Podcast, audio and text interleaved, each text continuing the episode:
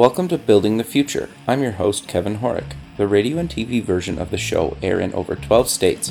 This includes both coasts and Silicon Valley. The show also airs in the UK, Caribbean, and Australia. For full show times, plus past episodes of the TV and radio show, please visit buildingthefutureshow.com. We just launched a free online community to connect past guests, listeners, and others.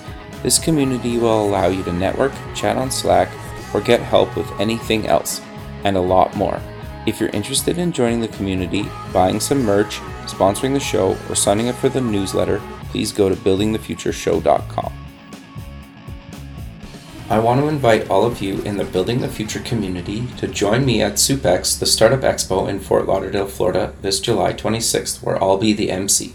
SUPEX is one of the largest and best startup conferences in the US and the official gathering of the Building the Future community this summer. SUPEX has cutting edge content, a cool startup competition, and a half day forum this year called hashtag Women for Women, the largest gathering in the US in 2018 of angel groups, seed funds, and VC funds focused on female founders and female entrepreneurs. For more information, visit www.sup-x.org. I hope to see all my Building the Future friends there. Welcome back to the show. Today we have Spencer Fry. He's the founder and CEO at Podia. Spencer, welcome to the show. Thanks very much for having me. Yeah, I'm excited to have you on the show. I I'm I'm actually I've kind of followed your career a little bit since kind of um, the Carbonmade days. That's kind of where I I think um, I I kind of started following what you guys were doing. But maybe before we get Yeah. into all the fun stuff, let's get to know you a little bit better and start off with where you grew up.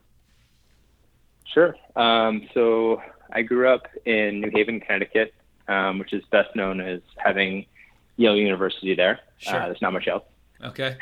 but um, but yeah, I uh, I was fortunate that so I'm 34 years old now, so I was Okay. fortunate to live on campus Okay. from a young age, and that meant I had access to really really high speed internet Nice. uh, from like the age of 11 when everyone else was on AOL dial up modems. So I was Sure. able to experiment a lot with like internet stuff. Um, I guess 23 years ago. wow. Sure. No, that's great. I, I know I I kind of got lucky too where where I grew up. We had high speed kind of internet since like kind of the mid 90s. We were like one of the 1st provinces in kind of North America to get really kind of true high speed internet outside of kind of the government or university campuses. So I, I totally I totally get that. But so you went to to Yale, correct? Mhm. What did you yeah, take? I. Go ahead, sorry.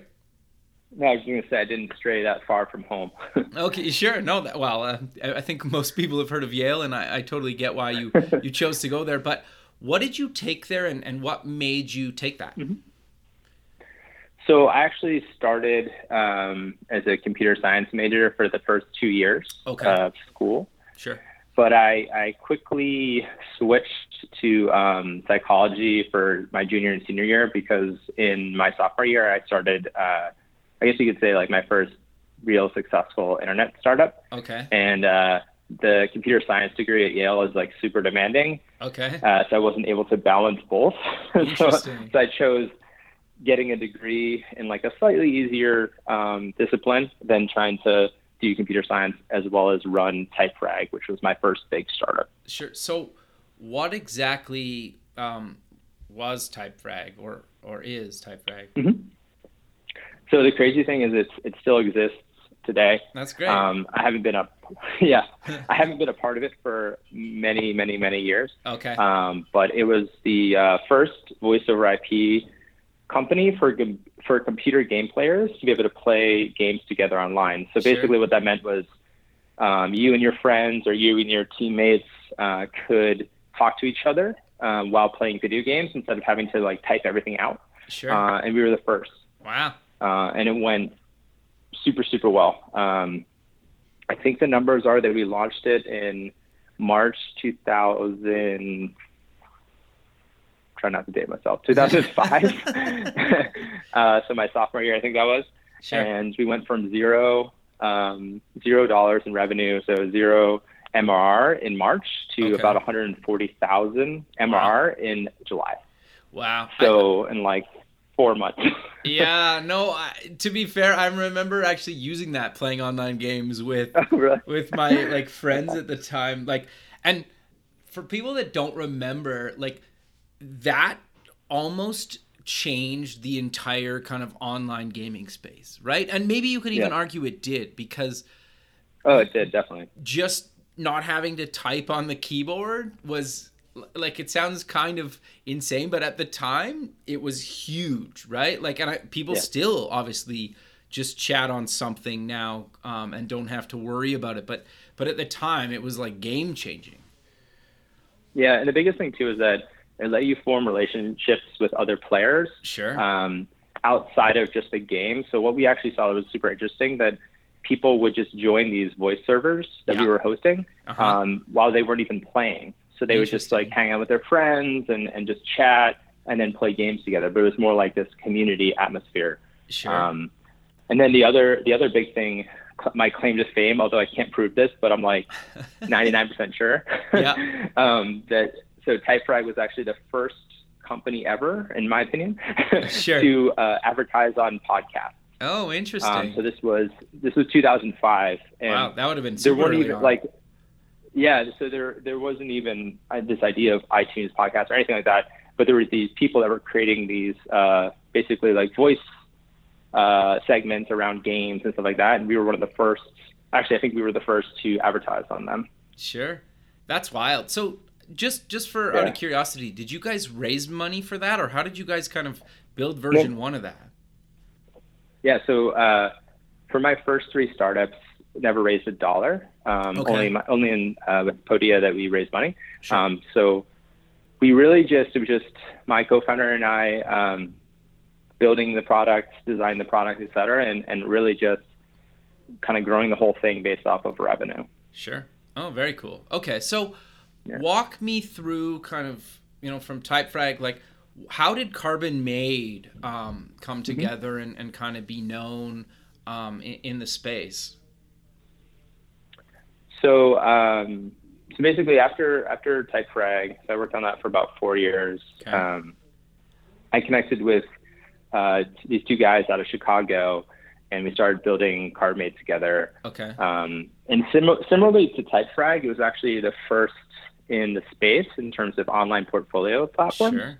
Um, so I've been fortunate to like be the first in a lot of these things. And with Podia, Podia were again like the first for digital storefronts. Sure. Um, but so we immediately like owned the search terms on Google for online portfolio and free online portfolio. Like we were number one for both of those, and we Right. just started to sort of explode um, in growth through Google search traffic, and then also the down um, the, the downturn in the economy in 2008 really led to our growth because all these artists and designers and creative people were out of work and they all needed portfolios um, to to find work. And similarly with Typefrag, we also had one of those like breakout moments where World of Warcraft came out, yeah. and all these gamers were like, "We need voice over IP."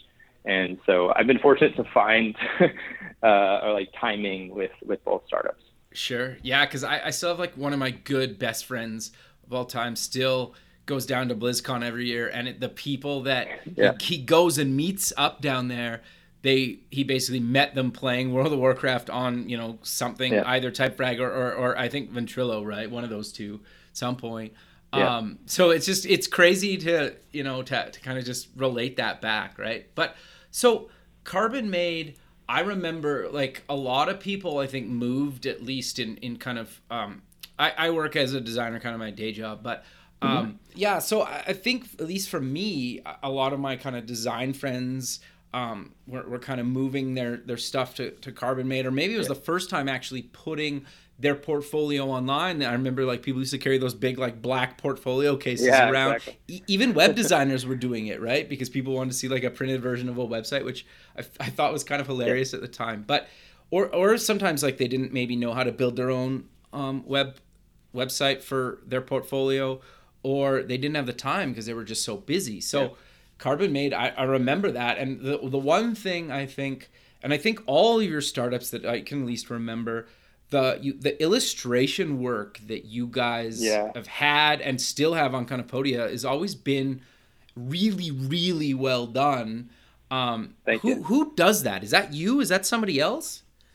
Uh, no, so it's it's been different people every time, but I just really really value kind of brand and playfulness and Okay. um, create, creativity. Um, I just feel as if almost every startup out there or like just has such a, a bland look to it and Sure. it's very generic. And I try to I try to do something that's a little bit more um, eye catching and like it might put some people off because not everyone wants to see illustrations. Sure. Um, but for other people, like they really kind of gravitate toward the brand and they sort of find that they connect with the humanness of it. Sure. So illustration has just always been like a big part of um, any startup I've worked on. Well, that's interesting. So I, I want to just step into Carbonmade for a second. How did it kind of come Mm-hmm. to be? You were you were quickly talking about it, but we kind of sidetracked. I, I want to get like the actual like how did it come? How, why did you guys decide to actually start that up? Sure, yeah. So the um, quick story is uh, that I met this, these guys in Chicago. They had this design agency Okay. uh, called Interface. Okay. Um, great guys, super talented. Um, Dave was a designer and Jason was a developer. Sure. and I joined them as uh, basically the one third partner of their design agency, and we started to kind of work on projects together. Cool. And so Dave had actually built and designed Carbonmade, like the first first version of it, like the initial kind of prototype, um, as his own online portfolio. Okay. And Jason had worked on sort of like the back end of it, and then we sort of put it out there, and people started to really gravitate towards it. And then we started to put more and more of our time and resources and energy into like building it as a thing. and Sure. then we were able to eventually, I think we got to about 12K in monthly recurring revenue. Wow. And we were like, all right, we're not going to take on any more client work. We're just going to split this three ways, like 4K a month. And we're just going to go full time into Carbonmade. Um, and then the rest is sort of history. Sure. No, that's that's really cool, man. So you you moved on from Carbonmade and you co-founded Uncover. What what would, what Mm-hmm. exactly was that, and uh, how did you decide to kind of found that up? so, uh, so basically, for again, I worked on Carbonmade for about four years. Sure. Um, we grew the team to like 12 or 13 people, wow. um, all, all bootstrapped, um, going really, really well. And then I wanted to sort of step into kind of something new. And I started working on Uncover, which was a, originally meant to be more of like a suite of business tools for for com- for online companies. Okay. Um, basically, seeing a lot of the pain. Like I don't know if you remember, but you probably do, 2011, but all the business SaaS tools were just terribly designed, really hard to Yeah. use, and I felt like there was a a huge market for us to be able to kind of disrupt that, bring in like good design, good product, et cetera. Totally. Yeah. So I started working. So I started working on Cover uh, for about a few years. We had some success. Like it was probably it was definitely like the least successful of all of anything I've worked on, but it, it still did pretty well. Okay. Um, but I just found that like two or three years into it, I just wasn't really into building B2B SaaS tools, and Sure. I just wanted to get back into the into working directly with individuals because we were having to sell into like HR departments and it was just there was so much red tape and like so many meetings you would have to take and it was just kind of a pain. Sure. Yeah. No. I. Yeah. I. I, I know what you mean. I, I. I totally get that. So, how did kind of Podia come to be, and what exactly is it? so basically my entire life um, I've been around sort of teachers and academics. Um, both my parents are actually professors at Yale. Uh, my dad actually just uh, retired Very cool. uh, this past week. oh, very cool. uh, but I've been around like the whole like education market. Um, actually, his he's one of the first people to have an online course, in Oh, in that um, Yale has this program called Open Yale, and Okay. his course has been seen by like millions of people on YouTube and iTunes. Oh, And so cool. I've, I've been around that like yeah, I've been around that online course digital learning space for a while, just in my own life. okay. Um, and then I have I have like a lot of friends who, you know, are working on YouTube, are you know have big lists, create content, write ebooks, audiobooks, etc. Sure. And found that they were having to sort of stitch together a bunch of different programs to make that work. So they'd have like their online course platform, they'd have their digital downloads platform, they'd have their email marketing pla- platform, they'd have their membership platform, and I felt like to make everyone's life easier, like let's put that all under one roof. Let's create a real digital storefront where you can sell all those things. You don't have to have customers in every different place. You don't have to take payment in all these different places. Let's consolidate that under one under one roof and, and really just build like a true digital storefront where you can sell courses, memberships, and downloads.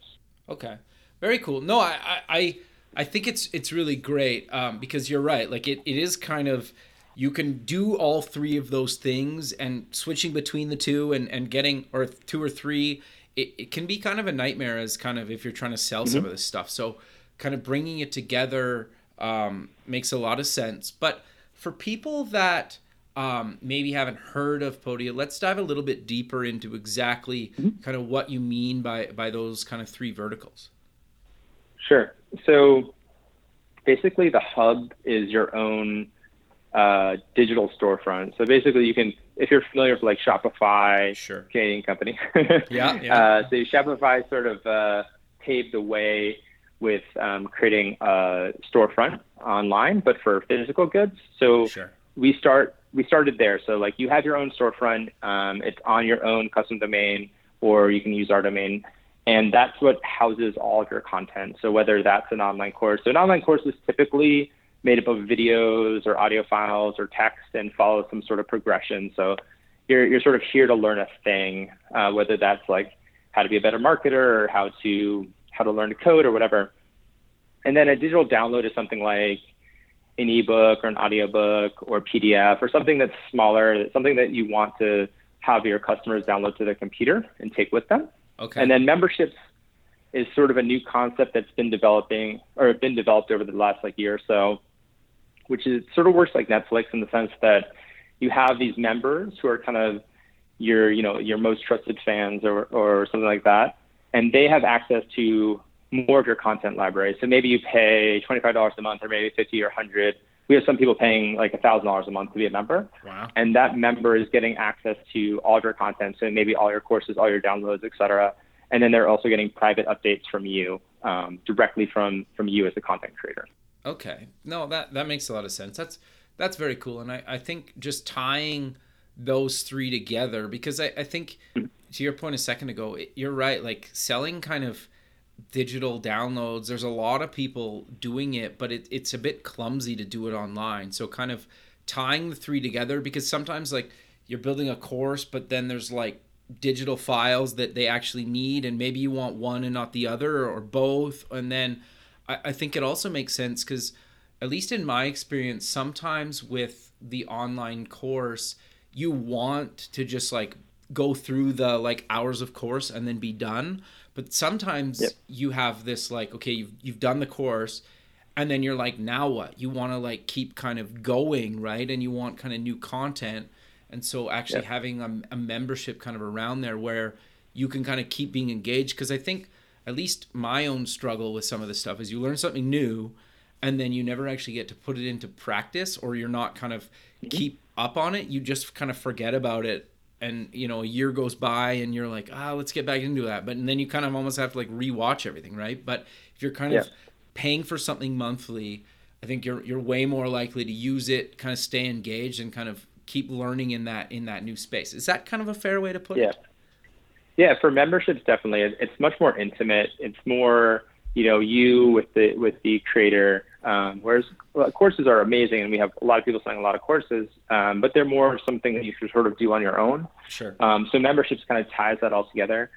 Uh, but the, the big advantage really is that you know we handle for you as like the content creator, we handle all the payments for you. We handle all the you know the server infrastructure. We hire we handle all the account management stuff, everything. So really like all you really have to do is you have to add the content and then you have to market it. We even help you with all that as well. So for you as a creator, it just makes it so much easier for you. Like you only have to focus on content creation and marketing. Okay. So and then I basically put it in the platform and then you guys help me with everything else. That makes a lot of sense. Yep. And it's all it's all yours, so it's all in your own custom domain. Um, so like the easiest thing I can say is it's, it's basically like we're your web host for your website, um, but instead of your website, it's a, it's a digital storefront.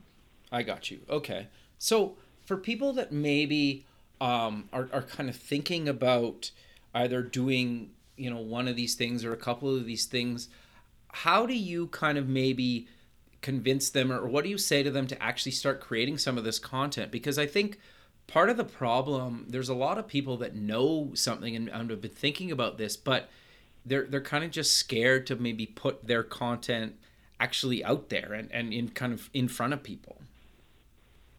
Yeah i mean so you know sharing is always like a scary thing you know because Sure. you're always you're concerned about you know how people are going to judge me or or you know whether it's going to be successful or not um, but what really like the first thing is it's just to produce something um, Okay. you know you don't have to start with a full online course that's 20 videos or, or you know three hours long like you can start with a single video or you can start with like you know a single piece of content or you can start with like a single pdf you know the most important thing is to have something that um, is going to teach something to someone else. So you know if you're a designer maybe it's like you know a pdf on these are my tips for you know landing new clients or or these are my tips on how i think about a design process. And you can start there.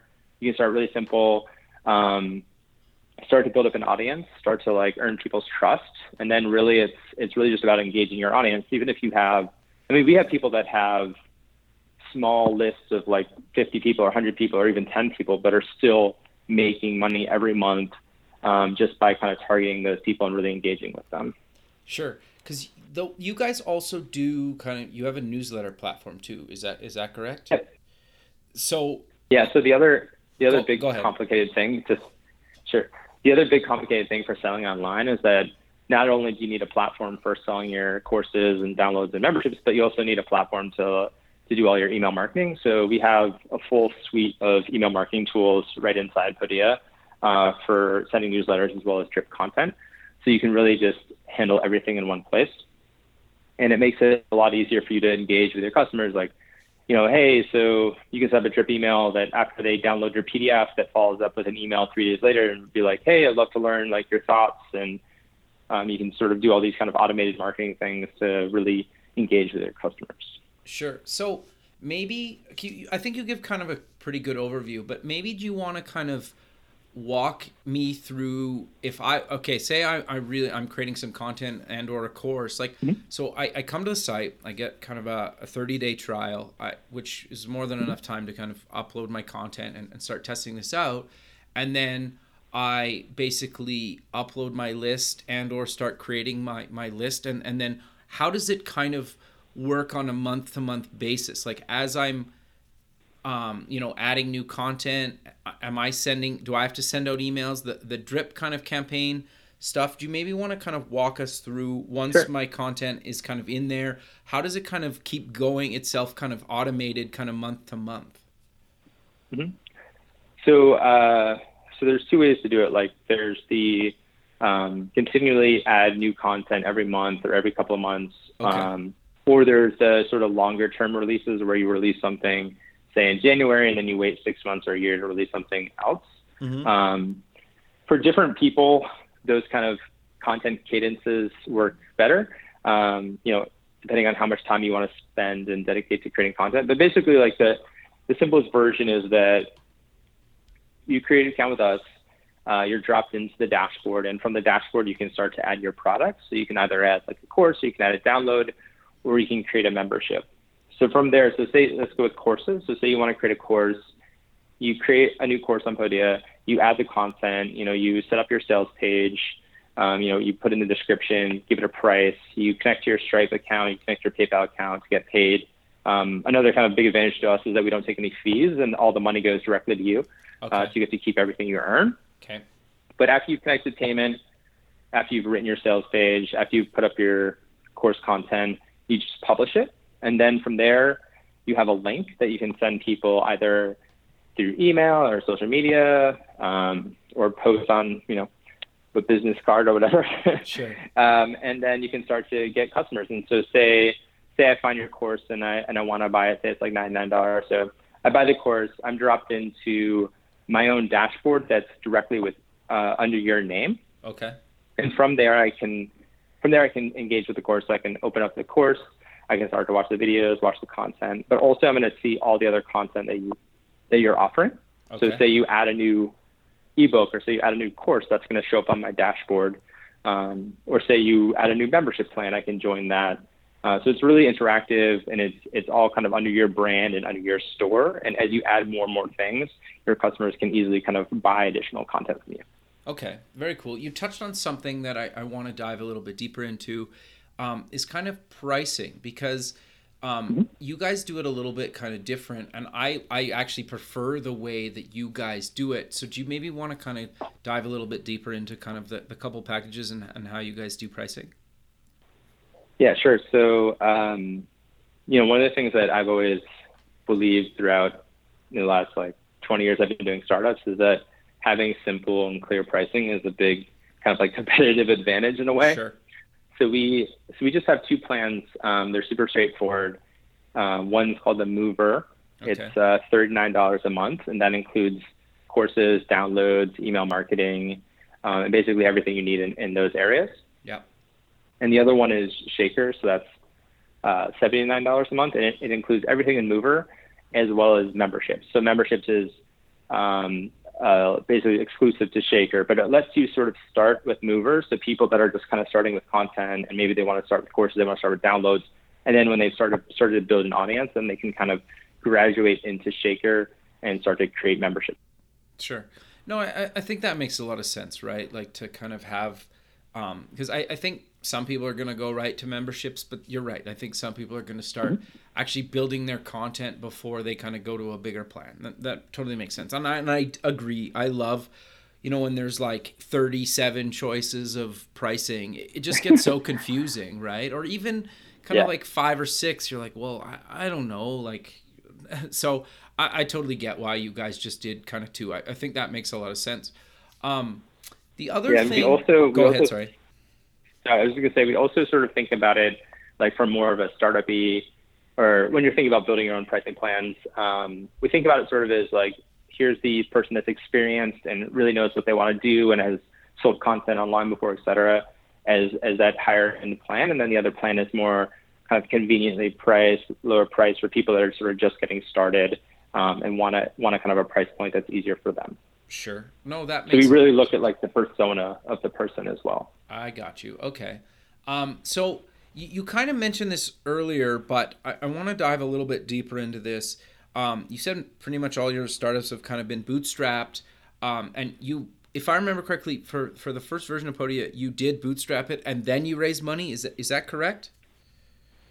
Yes, that's correct. Um, I put in the first uh, thirty-five thousand dollars myself. Okay. Um, and I took no I took no salary for the first year, so that was mostly to uh, hire a developer to help me.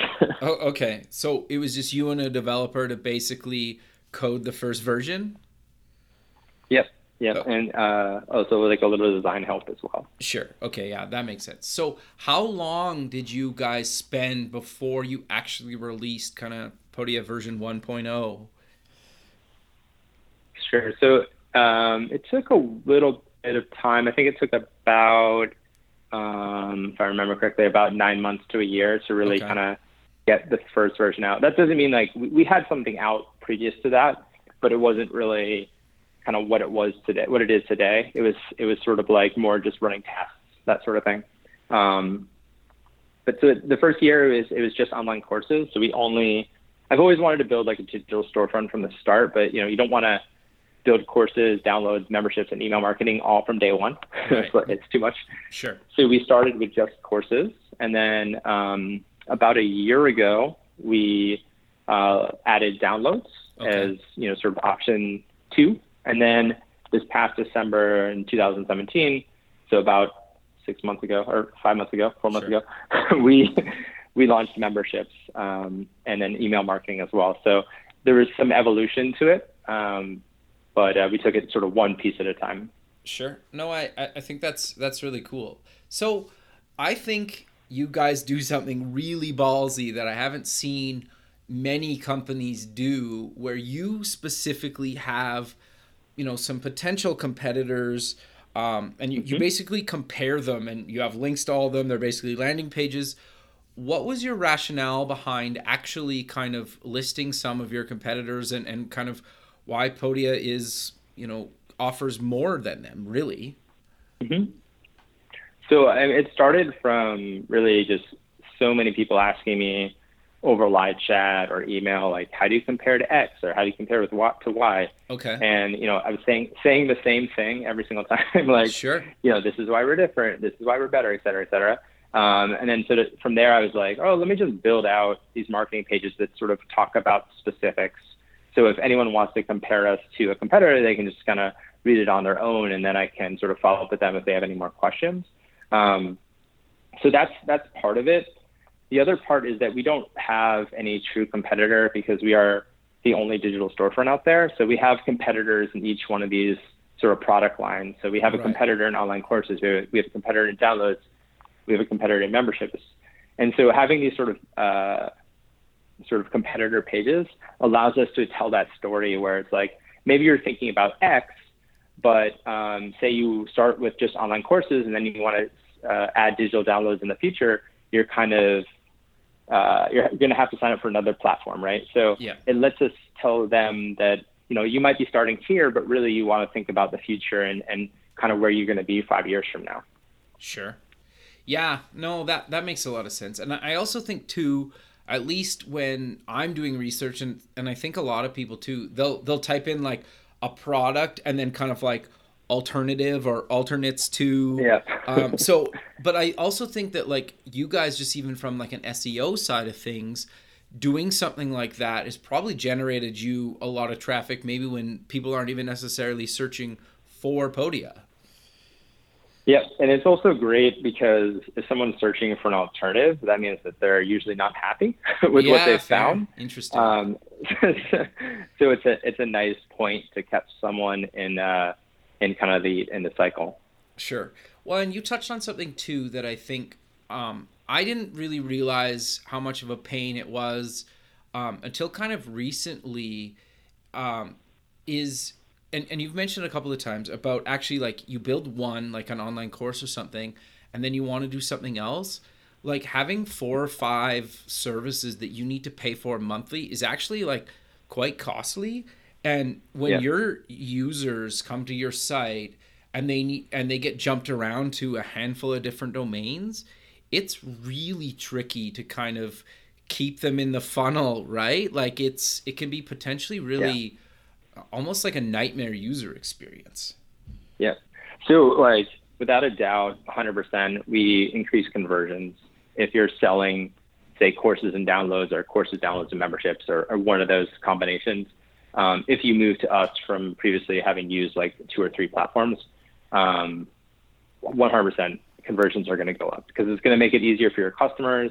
Um, it's going to make it easier for you.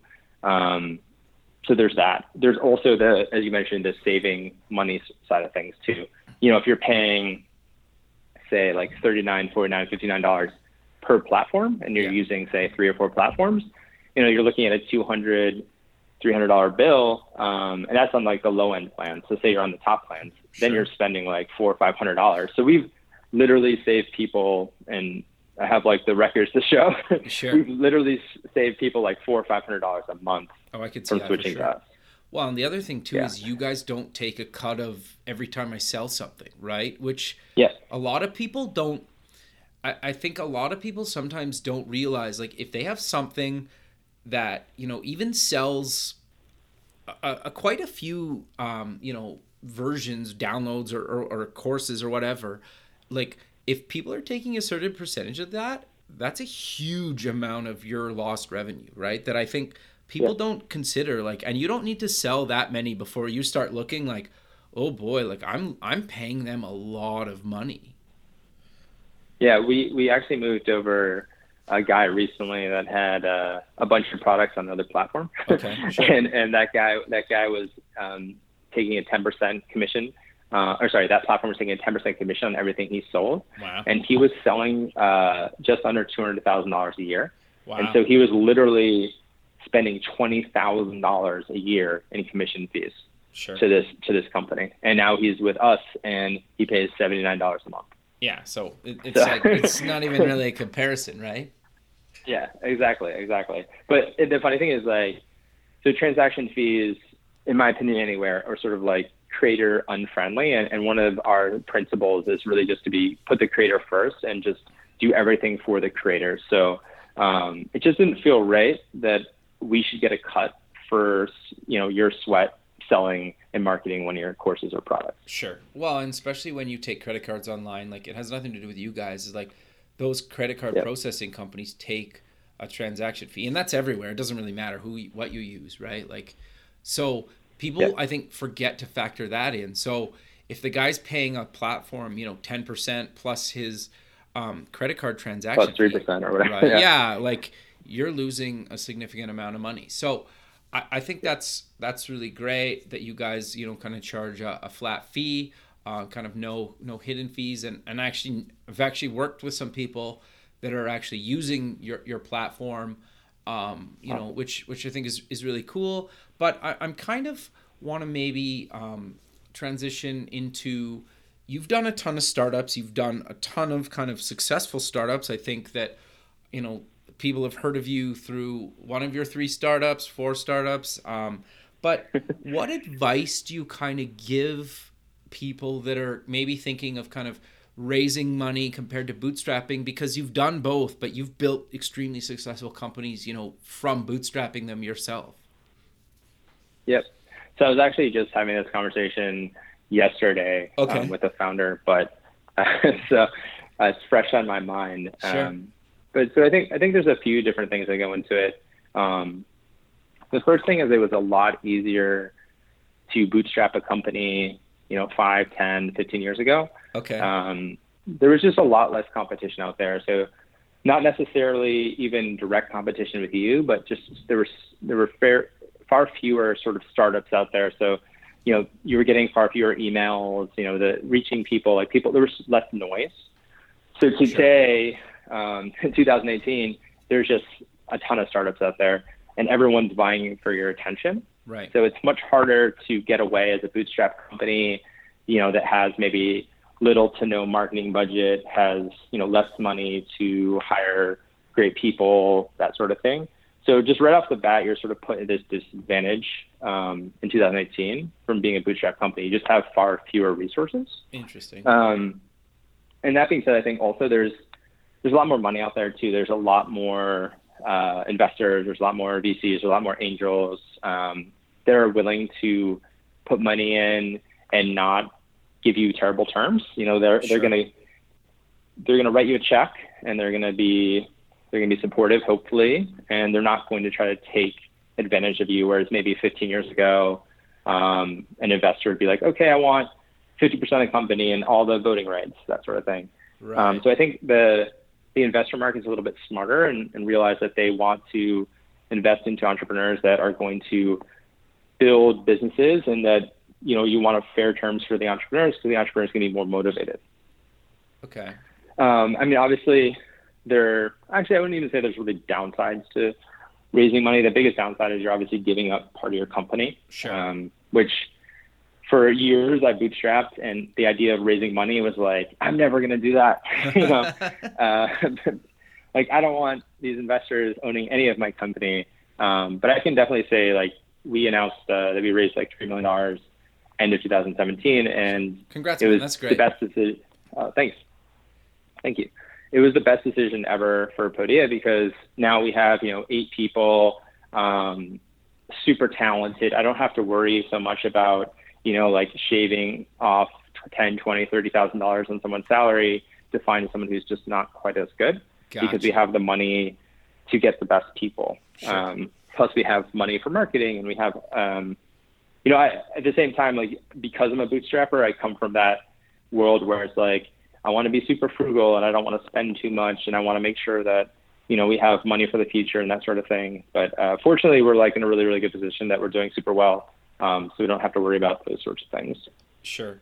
Well, and you guys are obviously like have recurring revenue as well, so yeah. that makes a lot of sense. And and I get it. I I think at least and and it sounds like you you would kind of agree with what I'm about to say is you almost need to do what's right for kind of the business at whatever state the business is in. If, if at the beginning it's just like two friends trying trying out a project, you probably don't want to raise some money and and maybe that project takes off and then you're like, oh man, we need to scale to you know actually get some more more help. Maybe you go raise some money, or maybe you say like, you know what, maybe we'll we'll just see where this goes for a couple more months. And like, I, I think some people pick one or the other right out of the gate, and sometimes it can potentially hurt them down the road. Is that kind of a fair way to to put it? Yeah, totally. So um, I think a lot of people think that when you raise money, that means you raise money from day one, and that's just sure. that's just not the case. So with Podia, for example, the first year we didn't raise anything. So it was just me and developer and some of my money from my own bank account. Um, and then we started to sort of get some growth going. We started to understand that we had something here, and it was at that point when we went um, looking for investors. But actually, uh, they kind of started looking for us. so, okay. So it made it a lot. It made it a lot easier. Um, but uh, yeah, like you don't want to raise money day one. You want to have an idea. You want to have a project. You want to have a prototype. You want to have some customers. Um, money is really for money should only really be used for putting kind of fuel to the fire, or um, if you are so sure that that extra like 100, 200, 500, 1 million, 2 million, whatever is going to get you to the next level. Sure. But correct me if I'm wrong, you guys kind of your your team's kind of spread out and you don't really have like an office where you guys all meet every day. Is, is that correct? Yeah. Yeah, I'm technically our headquarters in New York City, but I'm sure. the only one here. okay, sure. so um, uh, but yeah, we are we're spread out across. Uh, we have two in Canada, so two in Edmonton. Sure. Uh, we have a few in the United States and one in Ireland as well. So um, distributed team across a lot of different time zones. Sure. Um, but remote working is another thing I could talk a lot about as well. Yeah, that's kind of where I was going with this because I actually know um, a couple of the developers that actually work for you. I, am just because I live in Edmonton and I know Kyle and, and Justin who uses your platform yeah. all the time. I used to work with Justin. So um, the cool thing to me about kind of what you're doing is I think you're saving just a ton of money on not having like a uh, an office space payment a month. Is that fair to say? Yeah, definitely. So, uh, thankfully, I have a nice angel investor too that gives me free office space, so I don't even have to pay for that. um, but yes, all That's eight great. of us were in New York. Like, let's think about that. I think that would probably be. I'm not exaggerating here. That would probably be five thousand dollars a month in office rent. Sure. Um, so that's you know what 60k a year sure. that we're saving from sure. from also being a remote team. Well, even if you flew in the team a couple times a year just for a meetup, you're still saving a ton of money, yeah. right? Like, and um, we actually just did that last week. Uh, we had our first team retreat um, cool. in Portland, Maine. Nice. So everyone flew there. We spent Monday through Thursday uh, hanging out, getting to know each other, and working. And it was actually awesome because it was the first time I met three out of the eight people. That's cool. And, and a lot of them was the first time they, they met each other as well. That's cool. So I, I do want to kind of get your thoughts on um, remote workers because you've done it a few times for, for a number of years. What advice do you kind of give to people? Because I've had people on the show where they're like, I do it, but don't do it. Is it's awful. But you've seemed to yeah. be one of the few people I've met and come in contact with where they've actually made it work and it, I would maybe argue is probably more successful than maybe actually having people in a, in an office. It's like maybe that's um, naive to say, but but what's your experience with that? So so yeah, I think uh, first of all, I think uh, remote working is sort of becoming a big popular thing right now, and I think it's working sure. really well for a lot of companies. You know, it's working. WordPress is fully remote now. Yeah. Um, GitHub is fully remote. You know, Basecamp is one of the one that's really well known for being mostly remote as well. Sure. Um, but the, the thing that I found, honestly, is really just the most important thing is just uh, communication, but not over communicating. Okay. So, you know, like you uh, on Slack, or so we use a combination of Slack and Trello, basically. Right. And you want to communicate throughout the day, sort of, you know, things you're working on, things you're not working on, that sort of thing. But you don't want to be a distraction in the sense that you don't want to um, you know, knock on everyone's door every hour. Uh, so it's gotcha. really nice to sort of have it, have a group of people that sort of they can work autonomously. Like that's very important as a remote team. So say someone's working on like a project, you know, they can kind of go and do it on their own, and then they can check in if they have like questions, that sort of thing.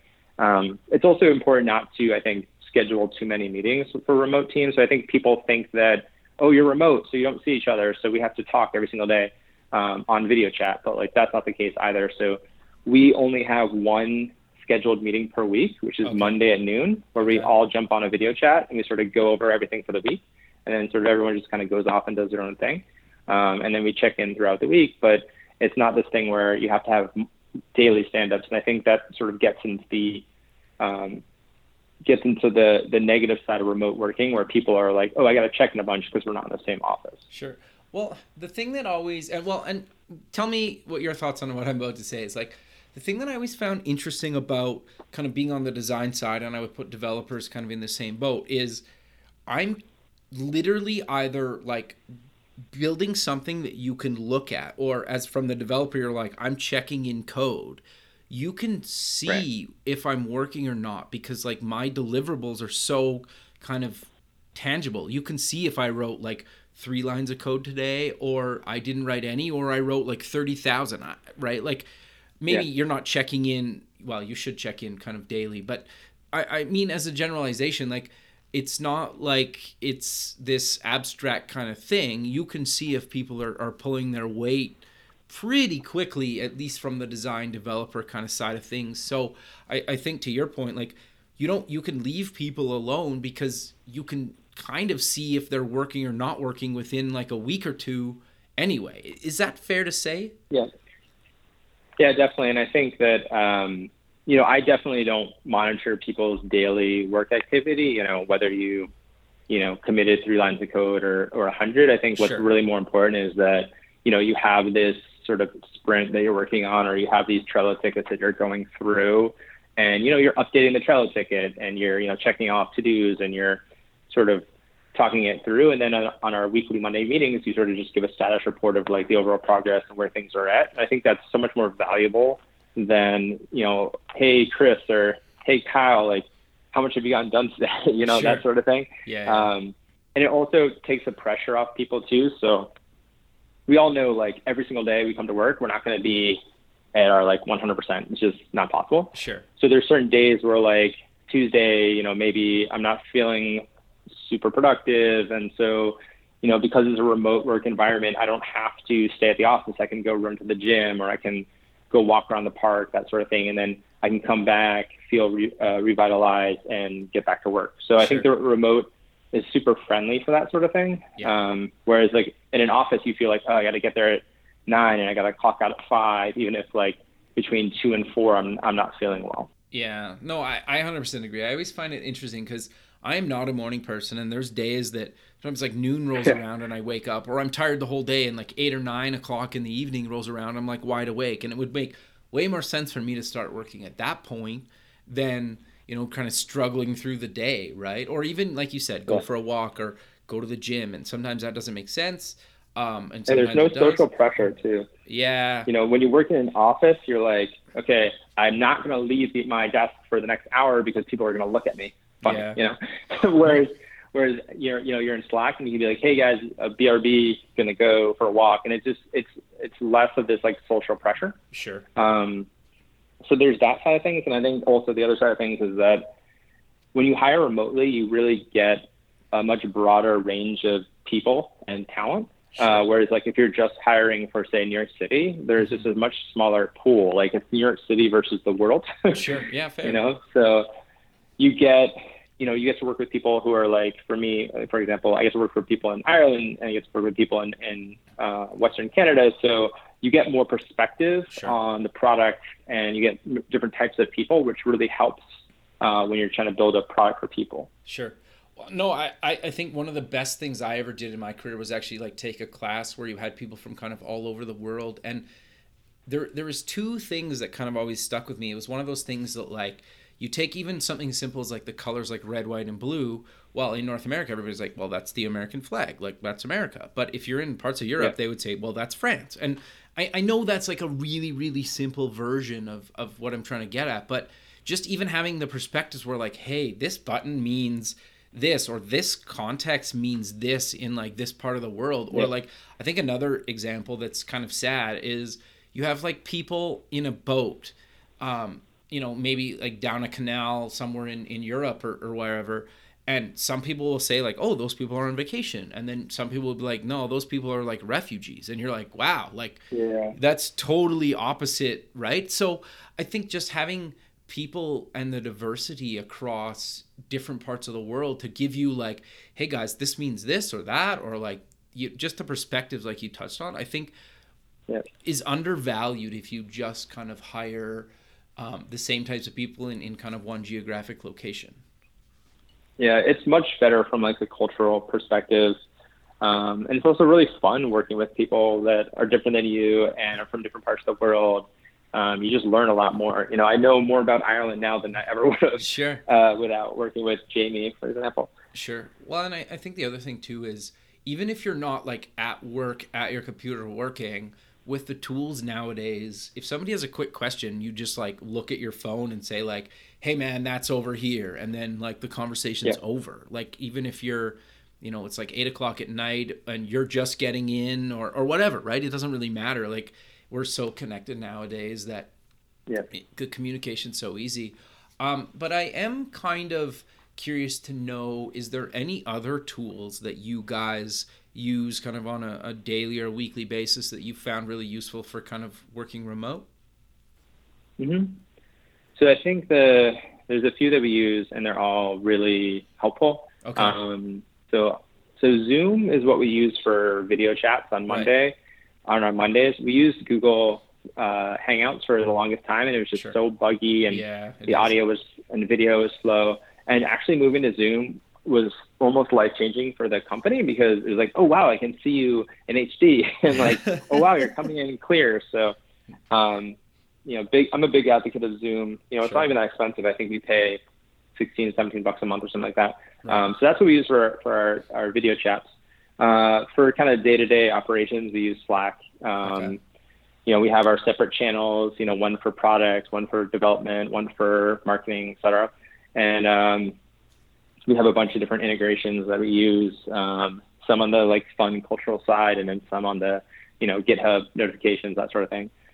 Uh, we also use Trello for all the product management. Um, Okay. We started with Basecamp about three years ago, Okay. uh, but Trello is just there's something about Trello that I really like. This idea of like you move things from one the left all the way to the right. You just feel you feel good. yeah, no, totally. I Um, know what you mean. feel like you're accomplishing it's something, just- right? Right, right. And we've got like these really clearly defined buckets of things, and you can really see at a glance what what um, everyone's working on and like what the roadmap is, et cetera. So we like we love Trello for that. Um, for all kind of collaborative text stuff, uh, we use Dropbox Paper. Okay. Um, so we moved to Dropbox Paper about a year ago, and it is it it beats Google Drive, Google uh, Docs out of the water. It is yeah, it is the best tool ever for like product specs, um, team collaboration, commenting, etc. Like I've convinced a bunch of different startups to move to Dropbox Paper. Wow. Um, this is like an ad for them right now. No, no, But- it's good. I, I haven't even tried it. To be honest, I canceled my Dropbox account and I never even tried it. But no, I'm fascinated. Yeah, yeah, it's it's great. I mean, the, there's a lot of really cool things that it does um, with you know images and video, and just the way that it's like laid out. There's much much more white space, so it feels much more like a whiteboard. Okay. Um, and the commenting is really really good too.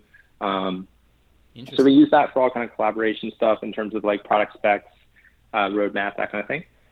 And then we still use Google spreadsheets for any kind of numbers data thing because uh, Dropbox Paper doesn't have really that functionality yet. Okay. Um, so we use that for uh, you know looking at our like performance metrics, et cetera. And then we also use GitHub for all code reviews.